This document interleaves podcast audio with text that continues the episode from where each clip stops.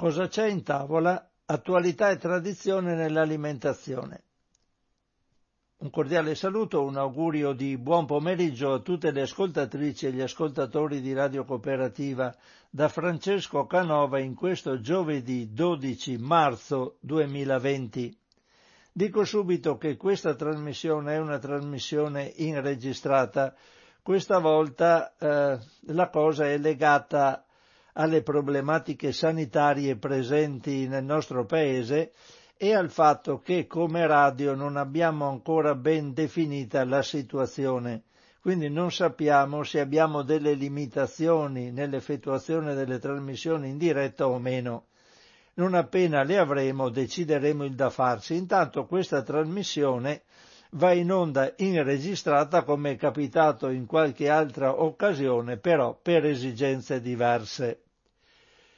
Parliamo comunque come al solito di tematiche alimentari e inizio con la presa in visione dei richiami che vedo presenti nel sito ilfattoalimentare.it. Sono mi pare sei e vado ad elencarveli in ordine cronologico. Allora, il primo è del 26 febbraio 2020.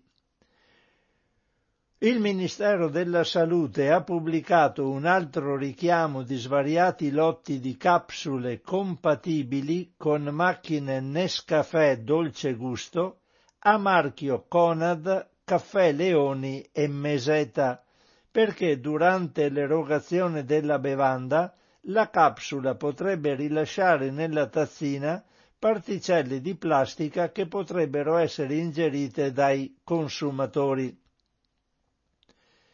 Un altro avviso di richiamo per lo stesso motivo, ma per un numero superiore di marchi, era stato diffuso nel dicembre 2019. Questa volta, come avete sentito, si tratta dei marchi Conad, Caffè Leoni e Mesetta per capsule compatibili con macchine Nescafè Dolce Gusto. Prendiamo un successivo richiamo che è del 27 febbraio 2020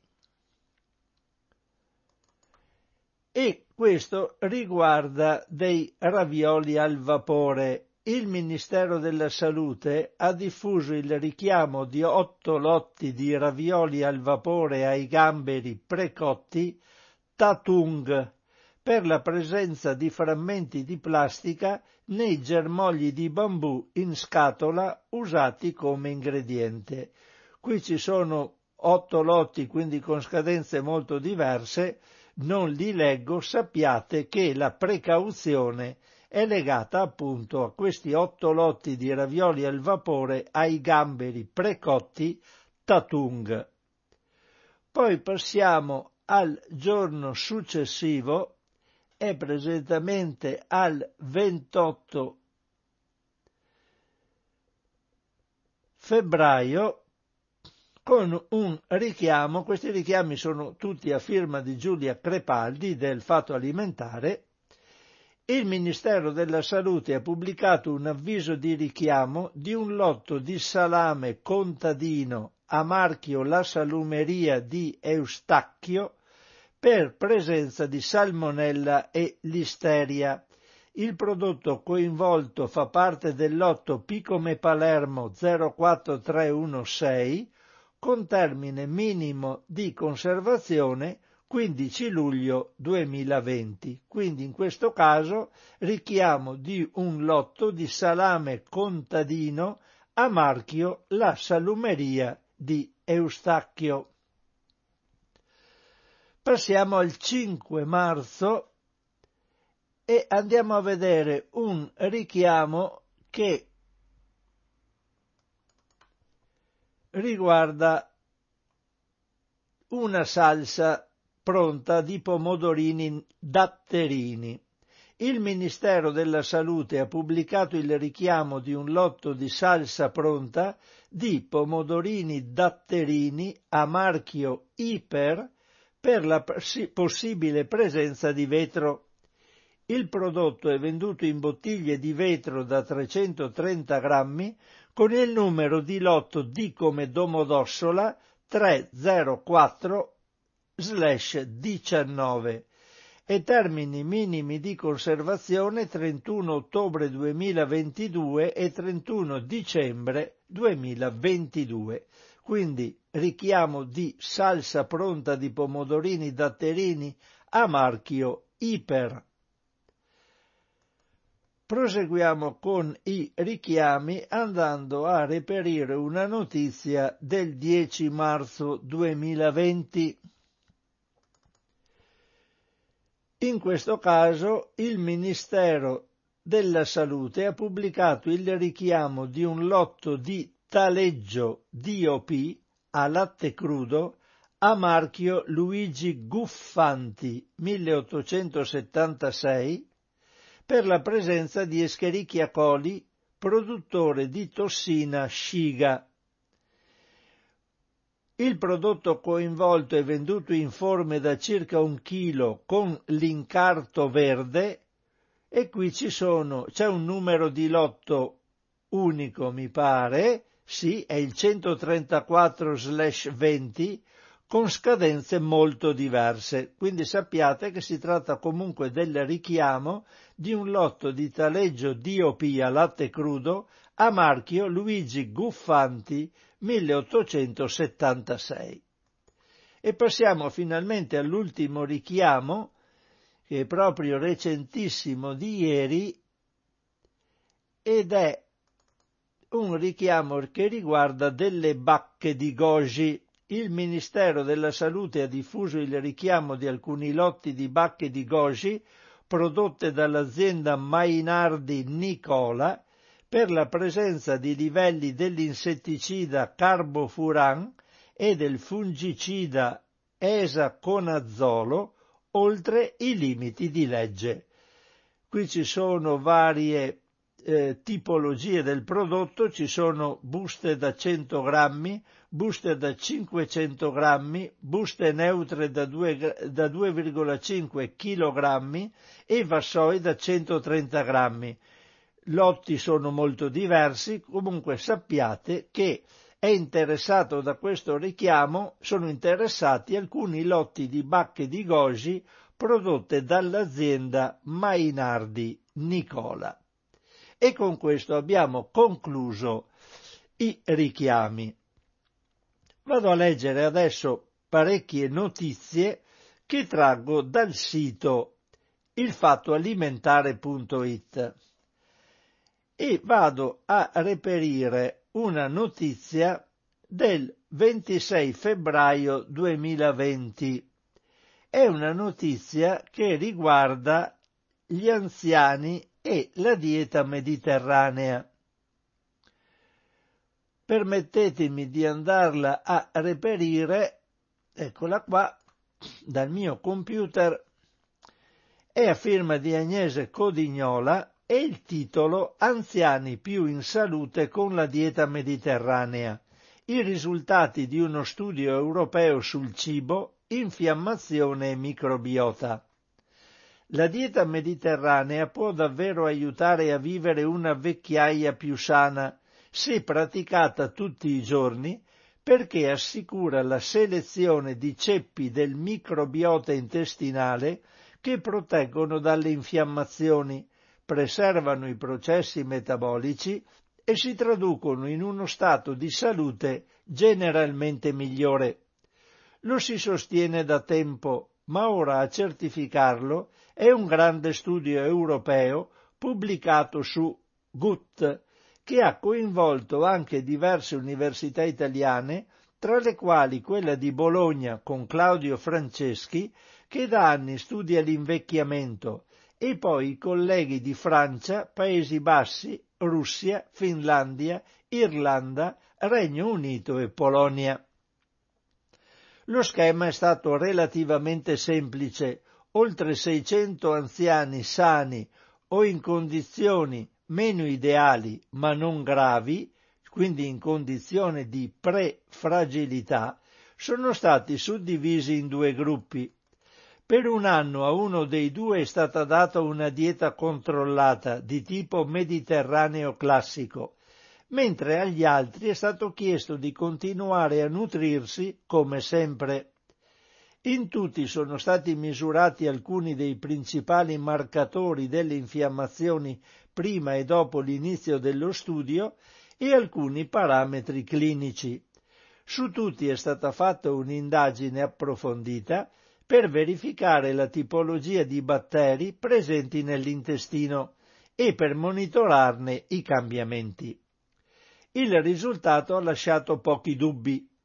Gli anziani che avevano seguito la dieta mediterranea hanno avuto un miglioramento degli indici dell'infiammazione, come la proteina C reattiva e l'interleuchina 17 miglioramenti anche delle prestazioni cognitive, della mobilità e di altri parametri dell'invecchiamento e contemporaneamente una modifica della microflora intestinale.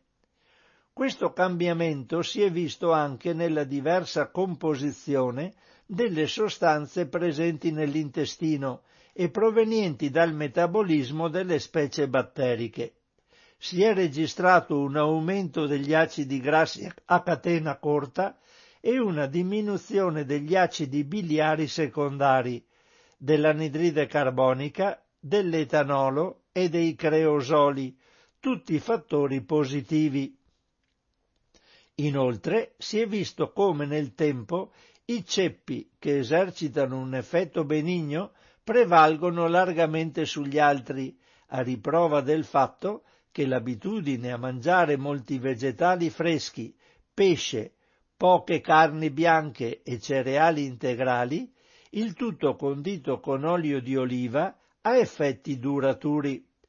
Ciò spiega anche perché le popolazioni che hanno da sempre una dieta mediterranea o simile, come per esempio i giapponesi, vivono mediamente di più e conferma la validità di questo regime alimentare. Articolo questo a firma di Agnese Codignola. Andiamo a vedere adesso qualche notizia che riguarda gli Stati Uniti d'America, nello specifico una notizia del 27 febbraio 2020. Allora, Vediamo se riesco a beccarla subito, sì.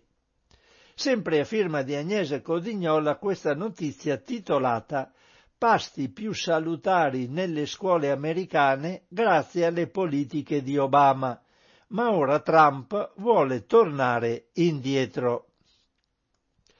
Probabilmente il presidente Donald Trump non cambierà atteggiamento perché in genere non tiene in grande considerazione i risultati degli studi scientifici, ma un'indagine conferma senza possibilità di dubbio quanto le politiche sui pasti scolastici introdotte nel 2010 dal suo predecessore Barack Obama, su impulso della moglie Michelle, andassero nella giusta direzione e quanto la decisione di tornare indietro annunciata a gennaio sia con ogni probabilità pessima. Lo studio è stato effettuato da due nutrizioniste del gruppo di ricerca matematica.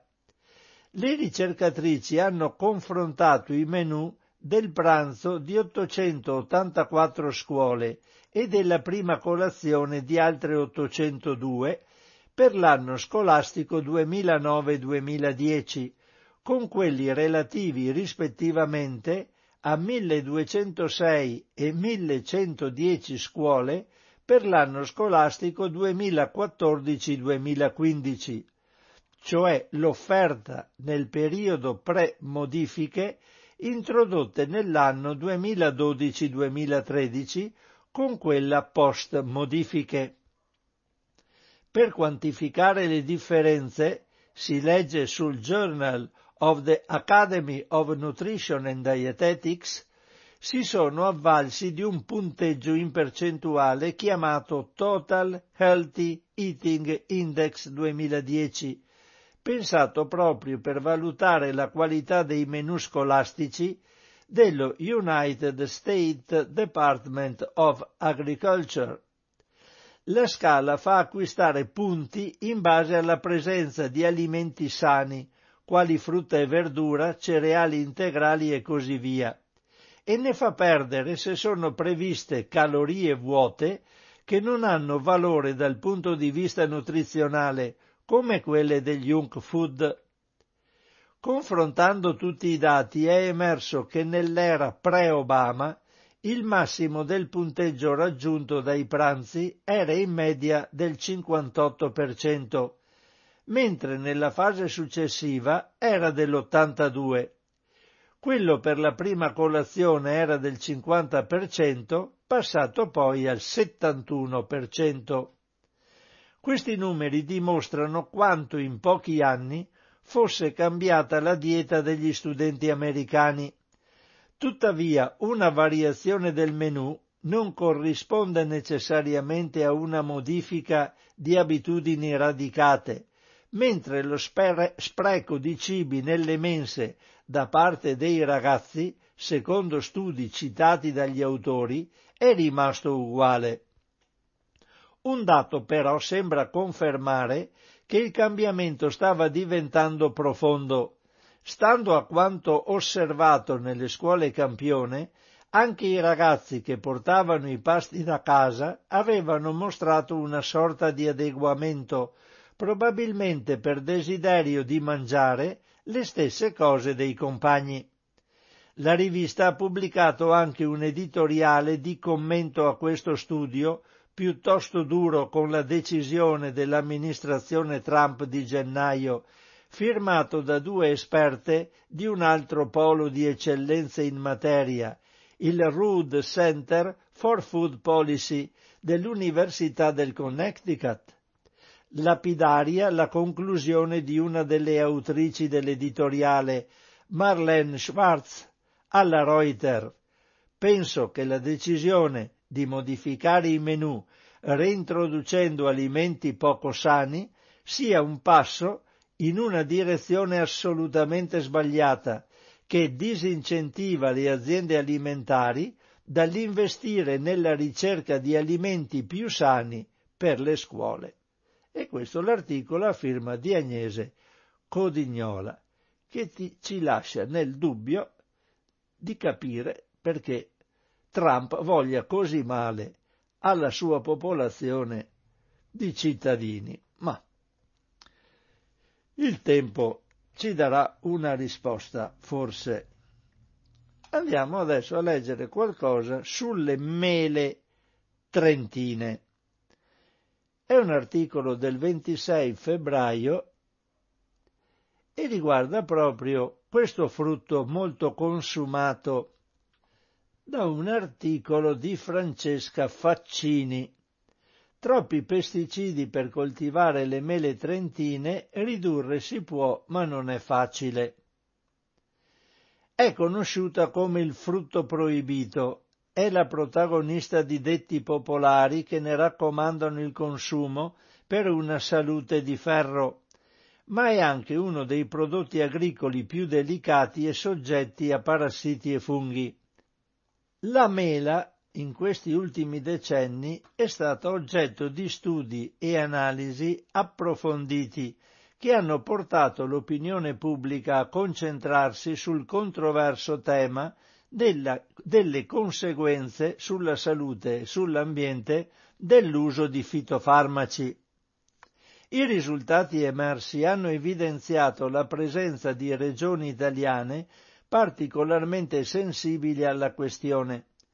Il rapporto nazionale pesticidi nelle acque, pubblicato dall'ISPRA nel 2018, ha rivelato come nella provincia di Trento la presenza di pesticidi sia molto più diffusa rispetto alla media nazionale. Se la quantità di principi attivi media per ettaro di superficie agricola utilizzata è pari a 4,9 kg, quella trentina raggiunge i 9,3 kg, quasi il doppio. Il dato risalta immediatamente agli occhi e la ragione è che in Trentino si trova la maggiore concentrazione italiana di meleti, tanto che più del 10% delle mele del paese è coltivata in questo territorio, in particolare nella Val di Non. Tale primato, oltre ad essere conseguenza di particolari caratteristiche territoriali, è dovuto anche a un sistema basato sulla monocoltura intensiva, che prevede la coltivazione di una sola specie vegetale al fine di assicurare una produzione costante e standardizzata del genere in questione. Se questo meccanismo, nato all'epoca del colonialismo, per garantire ai colonizzatori una grande quantità di prodotti esotici non presenti nei loro paesi, appare come il più gestibile all'interno di un'economia agroalimentare dominata dalla grande distribuzione e dalle multinazionali, presenta anche molti svantaggi. Dal punto di vista dell'equilibrio ambientale e della biodiversità, le monocolture rappresentano una vera minaccia perché impoveriscono il suolo e favoriscono l'incidenza di avversità parassitarie. La diretta conseguenza risulta dunque essere un contingente utilizzo di fitofarmaci. In Unione Europea l'uso di pesticidi è vincolato alle sostanze che sono espressamente autorizzate, ma è fondamentale sottolineare che nell'ambiente spesso non si trovano come singole sostanze, bensì come miscele. L'ormai famoso effetto cocktail, denunciato anche da un accurato rapporto di Greenpeace del 2015, si basa sulla combinazione di più principi attivi, ognuno dei quali, preso individualmente, rientra nelle norme in vigore. Il fatto che i controlli siano analisi mirate sulla specifica sostanza ha reso possibile di parlare di veleni a norma di legge. Le particolari caratteristiche biochimiche delle molecole di pesticidi risultano nocive per la natura nel suo insieme. Alcuni dei rischi maggiori si riscontrano nella persistenza nel suolo e nelle acque con conseguente danno agli ecosistemi, nel bioaccumulo nei tessuti animali, nell'insorgenza di resistenze con diretta necessità di prodotti sempre più potenti e nella tossicità a largo spettro. Tra la totalità di soggetti sensibili, nella categoria dei lavoratori agricoli, si riscontrano i livelli di maggiore pericolo. In un sistema che investe sulla produzione spinta e tende ad ascoltare più i consumatori rispetto ai lavoratori, sono i contadini i soggetti più esposti al trattamento sia nella fase di miscelatura e irrorazione, sia nei giorni successivi, stando per ore in un campo potenzialmente avvelenato. Durante la preparazione e la distribuzione del prodotto pesticida, l'operatore agricolo può subire un'intossicazione acuta, mentre un avvelenamento cronico è dovuto alle ripetute esposizioni a fitofarmaci nel tempo. Tali danni vengono affiancati alle numerose irritazioni, agli effetti mutageni e cancerogeni. Ma se i possibili effetti collaterali diretti sono così elevati, perché anche le realtà piccole e familiari, come quelle presenti pure in Val di Non, accanto al noto consorzio locale, non limitano l'utilizzo di fitofarmaci, per rispondere a questa domanda è necessario considerare lo standard richiesto dagli stessi consumatori al momento dell'acquisto di un prodotto. Che si tratti di una mela o di qualsiasi altro genere di consumo, in un modello economico non consapevole o poco critico, entrano in gioco fattori quali la bellezza e la quantità. Sebbene i mercati dei contadini o i punti vendita biologici siano realtà esistenti e spesso molto frequentate, le grandi catene di supermercati rimangono il luogo di maggiore rifornimento alimentare. I loro scaffali ci propongono esattamente ciò che chiediamo, una mela tonda, lucida, dai colori vividi, senza ammaccature. Le mele Melinda, per esempio, sono ormai diventate un brand di paragone per essere concorrenziali.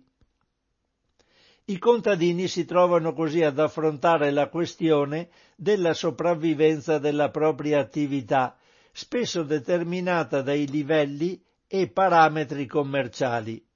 In quello che pare essere un sistema tenuto in scacco dall'iperproduzione, nonché da emblematiche richieste di mercato, sembra necessaria una conversione generalizzata. Un primo passo è stato fatto dal comune di Malles, un'area ad alta intensità di coltivazione di mele in Alto Adige, dove nel 2015 è stato emanato un regolamento comunale che vieta l'utilizzo di fitofarmaci nell'intero territorio comunale. Ad oggi sono solo 70 le amministrazioni locali in Italia che rifiutano, limitano o sanzionano l'uso di pesticidi. Questo numero racconta il prezzo che scegliamo di continuare a pagare per una maggiore resa, danni alla salute delle persone, all'ambiente e difficoltà nel mantenere contesti altri rispetto alla grande produzione. E questo è l'articolo di Francesca Faccini, che ci fa rendere conto di quanto sia necessario un cambiamento nel nostro modo di pensare. Assolutamente dobbiamo farlo, anche per la nostra salute di consumatori. Vogliamo la mela bella, però è quella meno sana. Ci conviene da un punto di vista sanitario.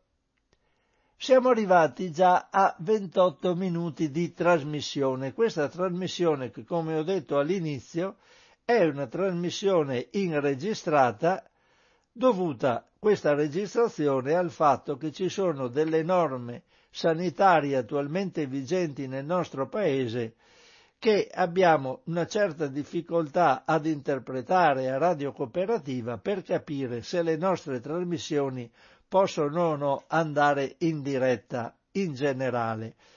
Quindi mi fermo a questo punto con la registrazione, visto, o meglio con la mia lettura, visto che non ho la possibilità di avere le telefonate delle ascoltatrici e degli ascoltatori di Radio Cooperativa e faccio, come al solito in questi casi, un piccolo stacco musicale. Ci sentiamo più tardi.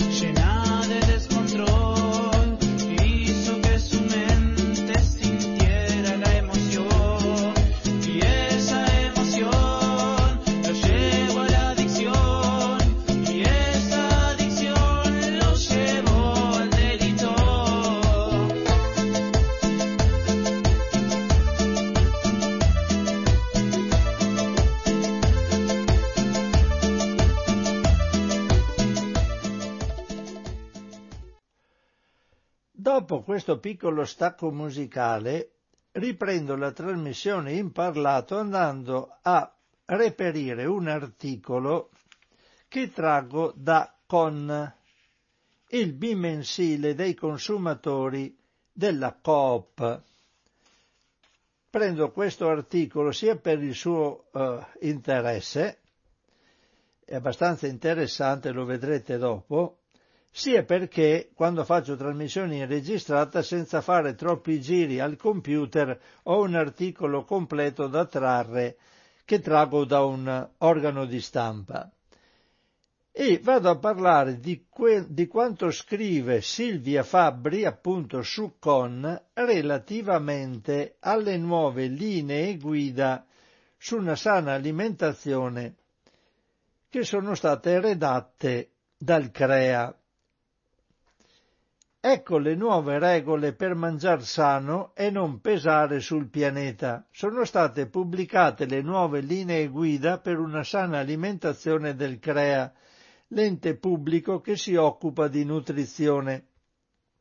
Un aggiornamento necessario perché il nostro paese è sempre più sovrappeso, ma anche perché dobbiamo essere responsabili di ciò che consumiamo nei confronti di noi stessi e dell'ambiente che ci circonda.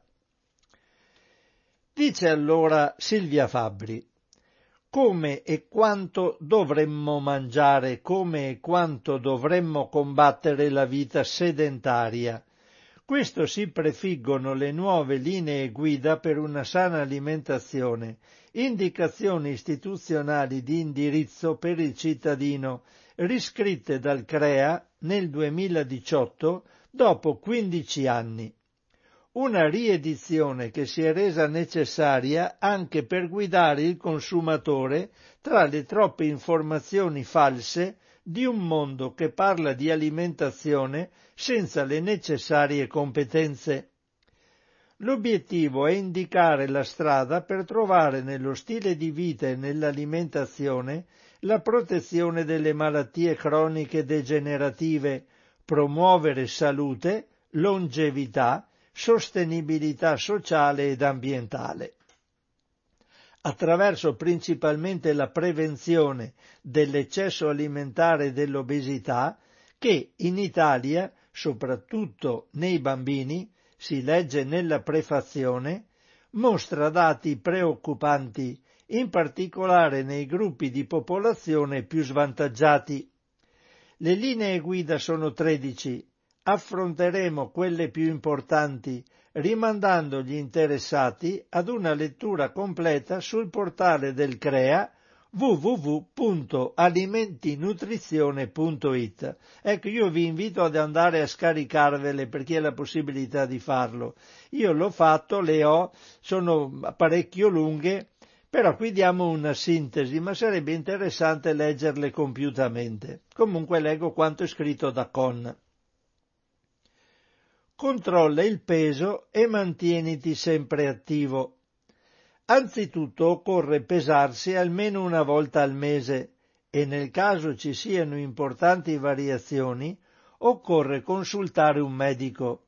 In caso di sovrappeso è necessario ridurre le entrate energetiche mangiando meno e preferendo cibi a basso contenuto calorico e che saziano di più, come frutta e verdura, e aumentare le uscite energetiche svolgendo una maggiore attività fisica, anche partendo dai piccoli impegni quotidiani, come salire e scendere le scale o svolgere lavori domestici. No al fai da te nel campo delle diete, no al digiuno e soprattutto attenzione all'equilibrio di tutti gli alimenti. E qualora si voglia dimagrire occorre porsi come obiettivo la riduzione della massa grassa piuttosto che della massa magra, aumentando l'attività fisica. Insomma, bisognerà prestare attenzione al bilancio energetico, cioè tra quanta energia entra e quanta ne esce. Per smaltire un sacchetto di patatine fritte, ad esempio, bisognerebbe camminare per 133 minuti. Pensateci la prossima volta che ne avrete uno tra le mani. Più frutta e verdura. Frutta e verdura costituiscono un importante fattore di protezione nei confronti delle malattie cardiovascolari, del diabete di tipo 2 e dei tumori. Hanno una bassa densità energetica, cioè forniscono poche calorie per unità di peso. Qualche trucchetto? In una pasta con i broccoli aumentare la quantità di broccoli a scapito di quella di pasta o dolcificare lo yogurt con la frutta fresca. È sempre meglio cuocere poco le verdure in modo da consumarle croccanti e più sazianti. La frutta e la verdura sono da consumare in abbondanza anche perché forniscono fibra, che regola diverse funzioni fisiologiche nell'organismo e sono sostanze bioattive, cioè stimolano la crescita corretta del microbiota intestinale. Inoltre apportano importanti vitamine e minerali, nonché sostanze ad azione protettiva, chiamate molecole bioattive. Si tratta, si legge nel documento del CREA, di sostanze di composizione chimica molto varia, in grado di attivare meccanismi cellulari che possono portare a benefici per la salute.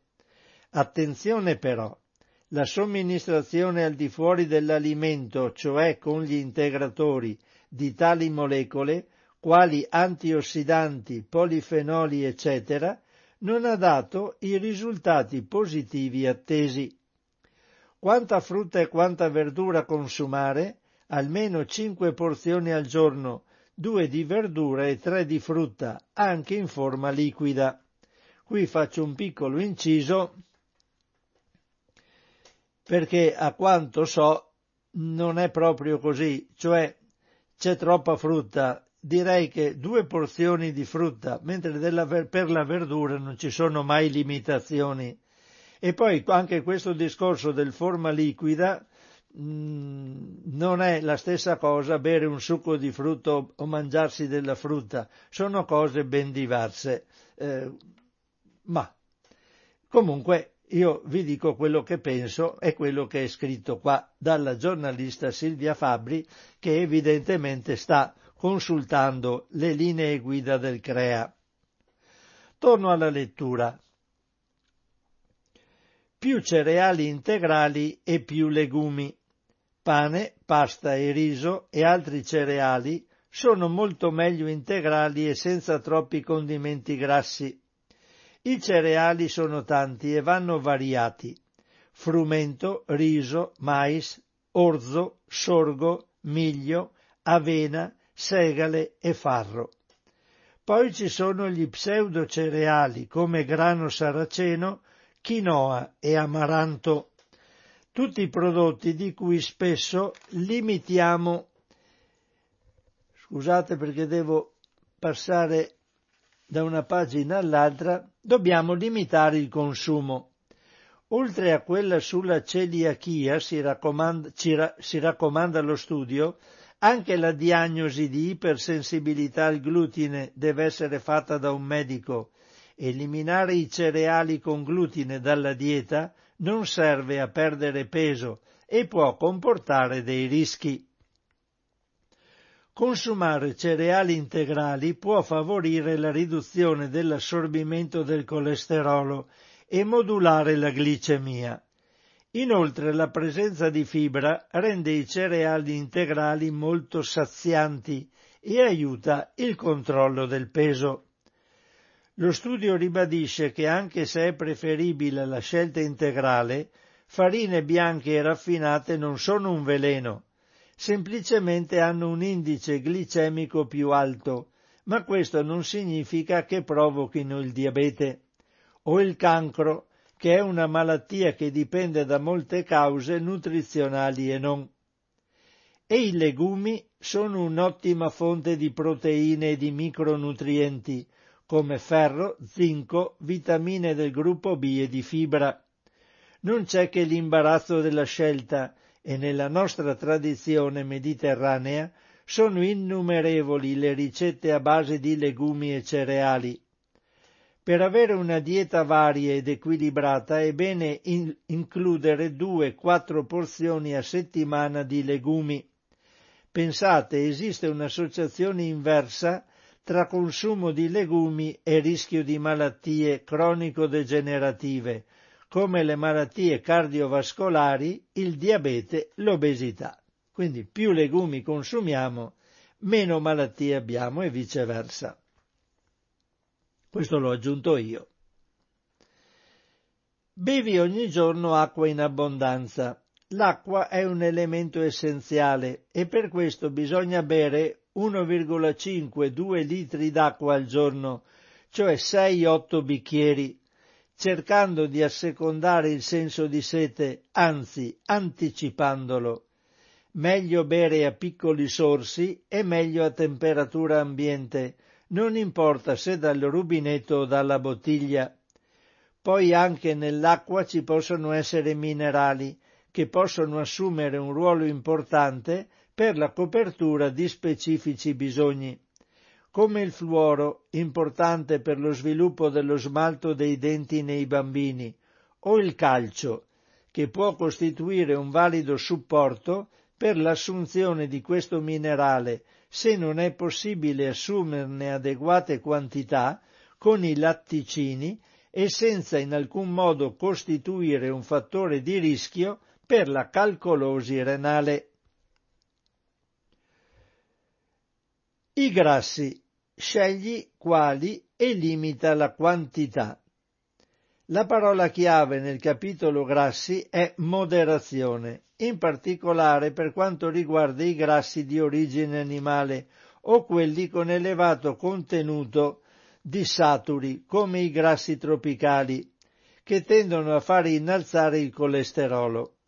Da preferire sono i grassi vegetali, tra cui l'olio extravergine di oliva, che un grasso insaturo, in particolare a crudo.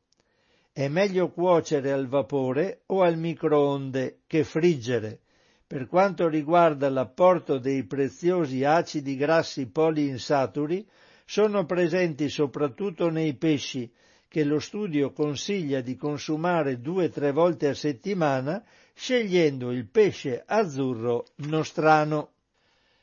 Sì alle uova, da due a quattro la settimana. Per quanto riguarda il latte e yogurt, meglio parzialmente scremato, o una tazza di latte o uno yogurt al giorno. I formaggi scegliamo quelli più magri, in quantità moderata, come secondo piatto e non in aggiunta a un pasto completo. Zuccheri, dolci e bevande zuccherate. Meno è meglio. Il consumo totale di zuccheri semplici non dovrebbe superare il 15% dell'apporto energetico complessivo ma mediamente nell'alimentazione degli italiani circa la metà degli zuccheri provengono da alimenti come il latte, yogurt, frutta, ovvero cibi che apportano anche importanti nutrienti.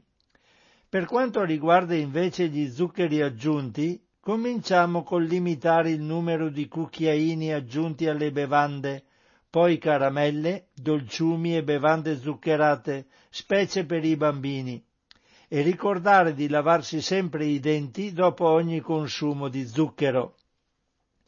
Per quanto riguarda i sostituti dello zucchero, lo studio ricorda che l'uso degli edulcoranti da solo non è sufficiente a provocare sensibili riduzioni del peso corporeo. Il sale meno è meglio.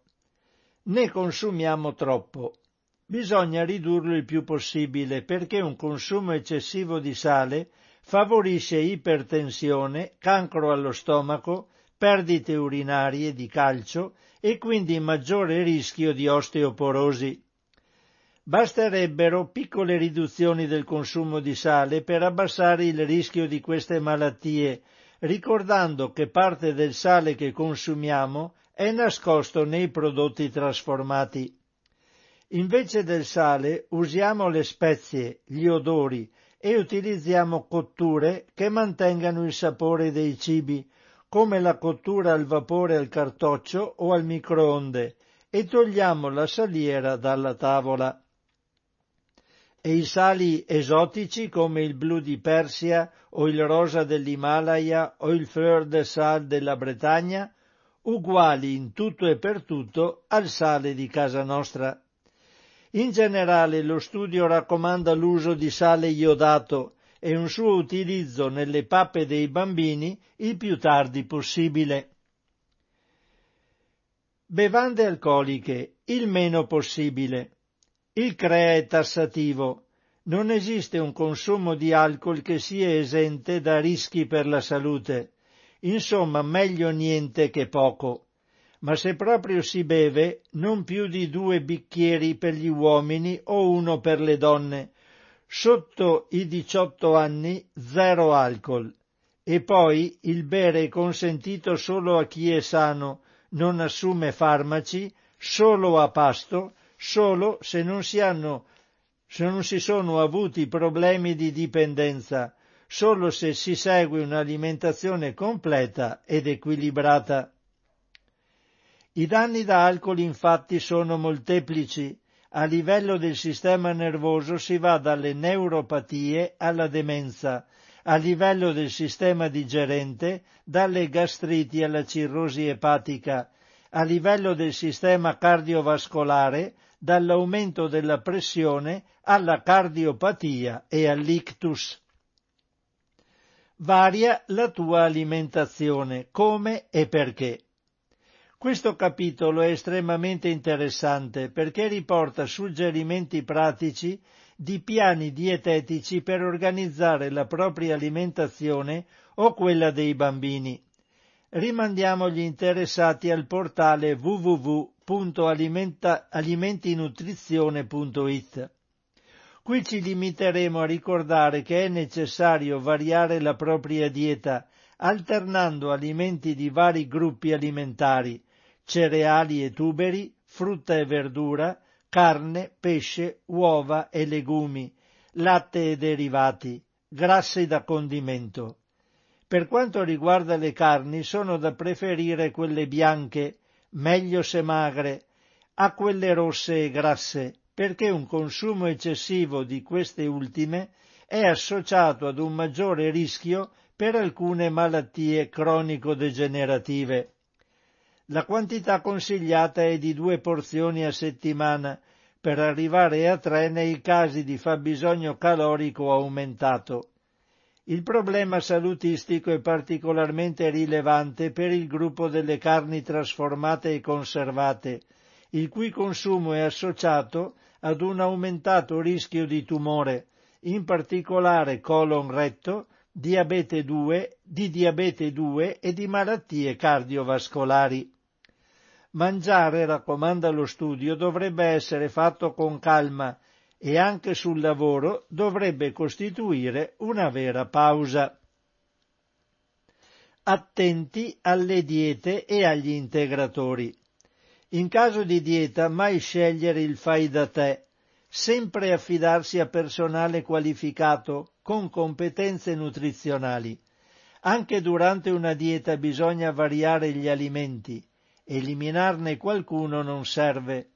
Per perdere peso quello che fa la differenza è diminuire le calorie e aumentare l'attività fisica. Perdere peso nel breve periodo è fattibile, ma quel che conta è imparare a mangiare correttamente per rafforzare i risultati conseguiti. Per quanto riguarda gli integratori è meglio non prenderli di propria iniziativa, pensando che possano sostituire una dieta salutare, semmai possono completare una normale dieta. La sicurezza alimentare dipende anche da te. Variando il più possibile la dieta si riducono i rischi di ingerire in modo continuativo sostanze tossiche o indesiderate. Meglio evitare il consumo di alimenti animali crudi o poco cotti, specie nel caso di lattanti, anziani, bambini e donne in gravidanza. Fare attenzione alle conserve casalinghe, specie con olio, ed è meglio non lasciare per lungo tempo una pietanza già cotta fuori dal frigorifero. Mai scongelare gli alimenti a temperatura ambiente. Si possono cuocere ancora congelati o fatti scongelare in frigorifero o nel forno a microonde. Nei frigoriferi non mettere a contatto alimenti cotti e crudi, mentre le uova vanno tenute nel loro contenitore. Nel documento si possono trovare maggiori dettagli sulla presenza di fitofarmaci, additivi, allergeni. Anche con le diete si può difendere l'ambiente. Una dieta sostenibile significa prima di tutto no spreco. Riciclare sempre gli avanzi è buono per le tasche e per l'ambiente imparare a combinare nella dieta tanti elementi vegetali, frutta e verdura, legumi e vegetali, con pochi prodotti animali è necessario per evitare carenze e per proteggere l'ambiente. Latte e yogurt vanno consumati secondo le raccomandazioni, cioè uno yogurt o un bicchiere di latte al giorno, perché hanno un impatto ambientale minore rispetto ad altri alimenti di origine animale, perché dieta sostenibile significa anche moderare il consumo di carne. Il pesce è importante in un'alimentazione bilanciata non solo perché rappresenta un'ottima fonte di acidi grassi omega 3, ma è meglio scegliere pesce di piccola taglia, alici, sardine, eccetera, perché oltre ad essere un comportamento valido per la salute, lo è anche per l'ambiente. Infatti, la riduzione delle risorse ittiche è a carico delle grandi specie, come tonno, spada, merluzzo o sogliola. Basti pensare che delle oltre 700 specie commestibili ne viene commercializzato solo il 10%, anche il pesce di acquacoltura, se allevato con criteri di sostenibilità, può rappresentare un modo di proteggere le risorse marine selvatiche. E l'acqua, quella del rubinetto, massima scelta sostenibile. Questo è quanto presente nell'articolo di Silvia Fabbri su Con. Un altro piccolo stacco musicale e poi continuiamo.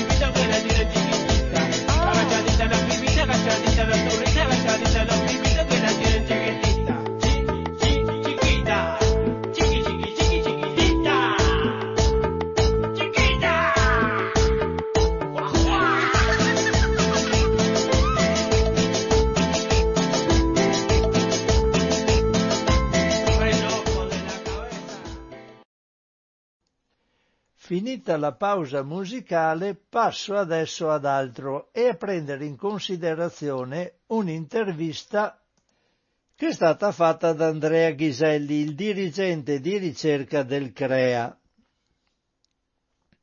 Allora, questa intervista è titolata Dai superfood agli integratori, illusioni da correggere. Professor Ghiselli, perché è passato tanto tempo da queste linee guida e le pre... tra queste linee guida e le precedenti? Risposta. perché quelle del 2003 sono tuttora valide e per tutto questo tempo ovviamente lo sono rimaste. Ciò che è cambiato radicalmente in seno alla comunità scientifica è l'atteggiamento nei confronti della sostenibilità ambientale e l'impatto sulla salute della carne rossa e delle bevande alcoliche. Si tratta quindi di un aggiornamento doveroso perché nel 2014 sono usciti i nuovi LARN, i livelli di assunzione di riferimento di nutrienti, rivolti principalmente ai nutrizionisti e agli operatori della salute che si occupano di redigere diete come quelle delle mense scolastiche, ad esempio. Ma se i livelli di ferro e di zinco, ad esempio, sono sostanzialmente simili per tutti gli uomini del mondo, le raccomandazioni alimentari con le quali traduco il fabbisogno di nutrienti in alimenti sarà diverso a seconda delle tradizioni e delle culture alimentari delle varie popolazioni del mondo. Non potrò mai dire a un italiano di raggiungere il livello richiesto di proteine mangiando una porzione di insetti, né a una persona di religione islamica di mangiare carne di maiale. Dunque dobbiamo tenere conto, in sintesi, non solo di teoria, ma anche di pratica e conciliare la gratificazione sensoriale con la salute. Domanda. Ci faccia qualche esempio di gratificazione sensoriale concessa. Risposta. Il caso più emblematico è il sale. Noi non avremmo bisogno di sale aggiunto agli alimenti, però nella guida diciamo di non andare oltre i 5 grammi, che se no fa male. Sotto i 5 grammi al giorno i rischi per la salute sono quasi assenti per le persone sane. La stessa cosa per le porzioni di pasta, che indichiamo essere di 80 grammi. È una quantità che concilia la salute con la gratificazione. Intervistatrice. Una delle grandi novità di queste linee guida è il concetto di sostenibilità. Risposta sì, declinata a tre livelli, ambientale, sociale ed economica. E in generale, se vogliamo una dieta che rispetti la sostenibilità a tutti i livelli, questa dieta è quella mediterranea, cioè frutta, verdura e cereali integrali. Se mangio ciliegie a dicembre, ovviamente, non è cosa sostenibile economicamente, ma c'è frutta e verdura di stagione che costa più o meno di un euro al chilo. Domanda, ma ci sono alimenti da preferire? Esiste il cosiddetto superfood? Risposta, finalmente possiamo dire a chiare lettere che no, non ci sono alimenti sì, come non ci sono alimenti no. Contrariamente a tutte le sciocchezze che si sentono ogni giorno sui media, persino lo zucchero non è un alimento da bandire dalla nostra dieta, dipende dalle condizioni di salute in cui ci troviamo. Intervistatrice, all'interno delle linee guida c'è una forte critica all'uso degli integratori. Risposta. Se gli integratori fossero usati in modo ragionevole non ci sarebbe bisogno di lanciare allarmi. Il rischio maggiore è costituito da quegli integratori che promettono un dimagrimento. Ora perdere peso è la cosa più veloce del mondo, in teoria. Basta introdurre meno calorie. Al limite mi permetta una battuta, anche tagliandosi un braccio si perde peso quindi il punto è come raggiungere il mio obiettivo che è quello di perdere peso. Se io perdo peso in due mesi solo per la prova costume, si può stare certi che la mia dieta non funzionerà. Così come mettersi a fare digiuni o seguire le diete ketogeniche, quelle che tagliano tutti i carboidrati, sono comportamenti che allontanano da una pratica di corretta alimentazione. E fanno male perché creano squilibri, In questo ambito gli integratori per il controllo del peso non solo nella migliore delle ipotesi sono del tutto inutili, ma spesso ci si trova anche dentro qualcosa di poco sano, specie per quanto riguarda sostanze di dubbia provenienza, magari acquistate sul web. Domanda. Ma esistono integratori buoni? Risposta. L'acido folico e tutte le vitamine del gruppo B. Anche gli omega 3 che sono in particolare un valido supplemento per i vegani che non riescono a procurarseli attraverso l'alimentazione. La loro dieta è piuttosto ricca di omega 6, ma non basta. Domanda, nelle linee guida ci sono anche alcuni piani dietetici, anche ipocalorici. Perché avete ritenuto di inserirle? Risposta. Sono schemi alimentari per tutte le esigenze, bambini e adolescenti inclusi, che possono servire anche per le mense e per dare un'idea di come una persona possa facilmente avere un'alimentazione equilibrata. Questo anche in considerazione del fatto che siamo una popolazione con una preoccupante eccedenza ponderale. Una persona su due in Italia è in sovrappeso. E questa era l'intervista a Andrea Ghiselli, dirigente di ricerca del CREA.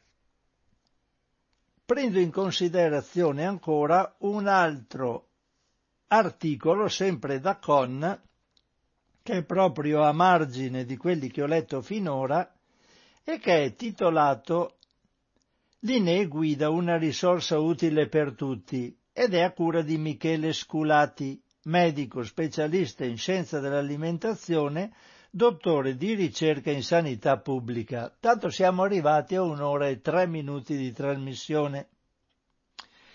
Allora, dice Michele Sculati, alla fine 2019 sono state ufficialmente pubblicate le linee guida per una sala alimentazione italiana di cui si parla in queste pagine, realizzate dal CREA con il suo Centro di ricerca alimenti e nutrizione.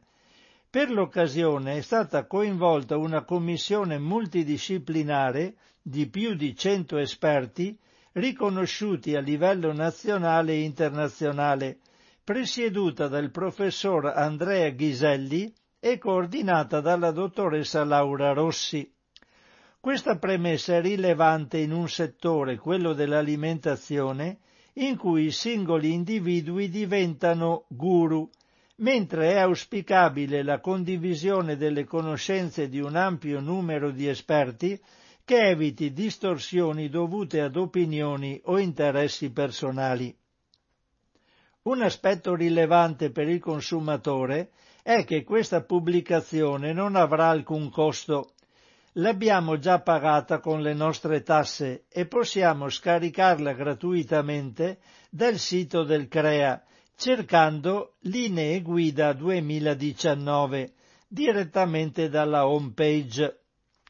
Avremo a disposizione una pubblicazione di oltre 250 pagine in PDF che copre tutti i temi più rilevanti e attuali della nutrizione, oltre che un testo da conservare e consultare quando sorgono dubbi comuni, come la farina è un veleno bianco, dobbiamo scegliere gli alimenti in base al loro indice glicemico, il biologico è preferibile, è corretto moderare l'assunzione di olio di palma, sono state infatti ampliate le parti pratiche del documento, come le false credenze e i focus su come comportarsi. Nel caso in cui sorgano domande più specifiche, sarà sufficiente digitare l'argomento e con la funzione trova in un attimo saremo condotti nella parte di testo dedicata, rendendo veloce anche la consultazione di un documento così voluminoso. Tra gli argomenti più attuali si segnala quello relativo all'obesità, presentata come una malattia cronica, come fatto tempo, come fatto tempo fa in questa rubrica, e la descrizione di pro e contro delle diete più popolari. Particolare rigore viene suggerito per quanto riguarda il consumo di bevande zuccherate, gassate o meno, e alcoliche. Per queste ultime il titolo del capitolo relativo è inequivocabile, bevande alcoliche il meno possibile. Il limite da non superare viene fissato ad una unità alcolica per le donne e due per gli uomini. Come esempio di unità alcolica viene portato il bicchiere di vino ed è forse uno dei pochi passaggi su cui vale la pena di soffermarsi. Il bicchiere di vino viene considerato con una capienza di 125 millilitri, pari a circa mezzo bicchiere da tavola. Dunque per una donna bere mezzo bicchiere da tavola di vino in occasione dei due pasti principali risulta oltre il limite suggerito. L'ultimo capitolo sulla sostenibilità ambientale della dieta è oggi molto attuale, viene anch'esso trattato con equilibrio, relativizzando approcci rigidi in cui si passa dalla dieta iperproteica a quella vegana, sulla base di input che hanno più a che fare con le mode piuttosto che con evidenze scientifiche. Alle volte si è portati a dare scarso peso a quanto possiamo avere gratuitamente.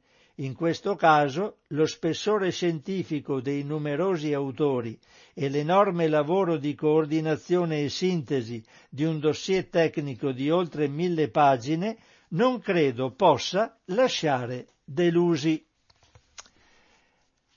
Andiamo adesso, ritorno a il fatto alimentare, perché ho finito con questi articoli da, eh, dalla consultazione di Con e vado a vedere allora qualcos'altro per andare un po' avanti con la trasmissione di oggi. Ricordo una trasmissione in registrata per problematiche legate allo spostamento di noi conduttori di radio cooperativa sino a che le cose non vengono chiarite dalle problematiche sanitarie tuttora presenti nel nostro paese.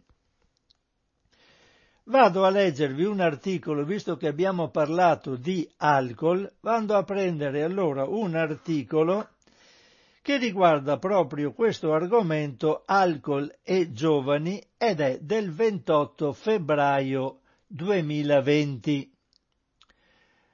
Vediamo di andarlo a prendere subito, eccolo qua, dal mio computerino portatile, pub, a firma di Agnese Codignola, pubblicità di alcolici e giovani, andrebbe vietata le mezze misure non servono, devono intervenire i governi. Non c'è dubbio, la pubblicità di alcolici come quella del tabacco spinge i più giovani a bere, è parte in causa nell'instaurarsi delle dipendenze e andrebbe vietata. Lo sostiene uno dei più grandi insiemi di studi mai analizzati sul legame tra pubblicità e consumo di alcolici tra i più giovani, che si conclude con l'invito rivolto a tutti gli Stati a non affidarsi più ai codici di autoregolamentazione dei produttori e a introdurre severe leggi in merito.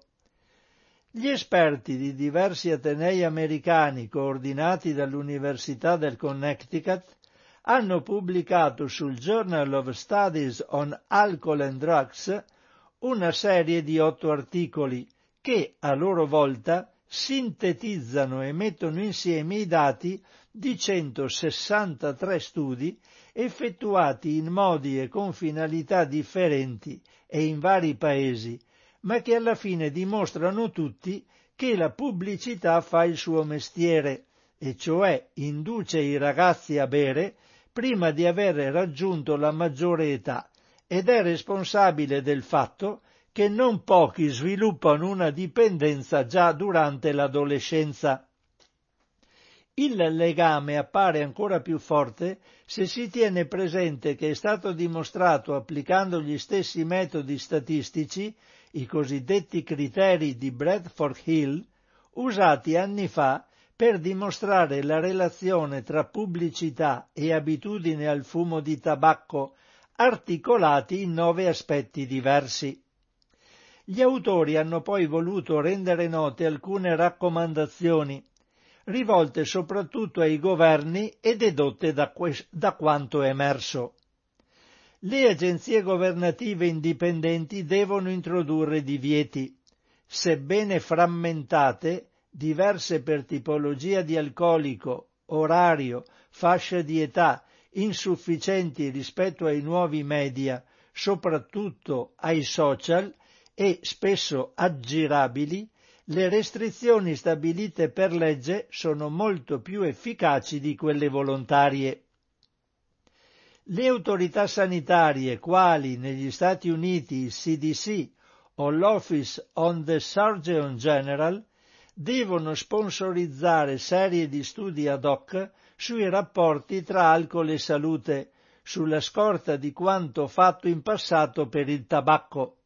La raccolta dei dati servirà agli enti preposti a elaborare linee guida e indicazioni, finora quasi assenti anche per la scarsità di numeri certi sui rapporti tra pubblicità e consumo di alcolici.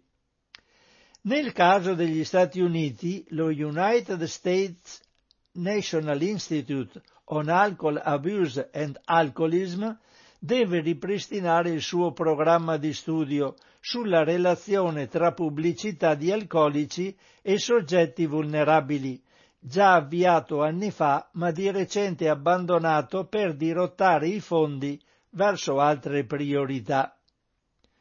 A livello internazionale ci devono essere comitati che elaborino linee guida scientificamente fondate e condivise, in particolare per ciò che riguarda la pubblicità sui nuovi media, e si deve giungere ad accordi internazionali volti a vietare la pubblicità ovunque, come è avvenuto con l'OMS per il tabacco, con la United Nations Framework Convention on Tobacco Control.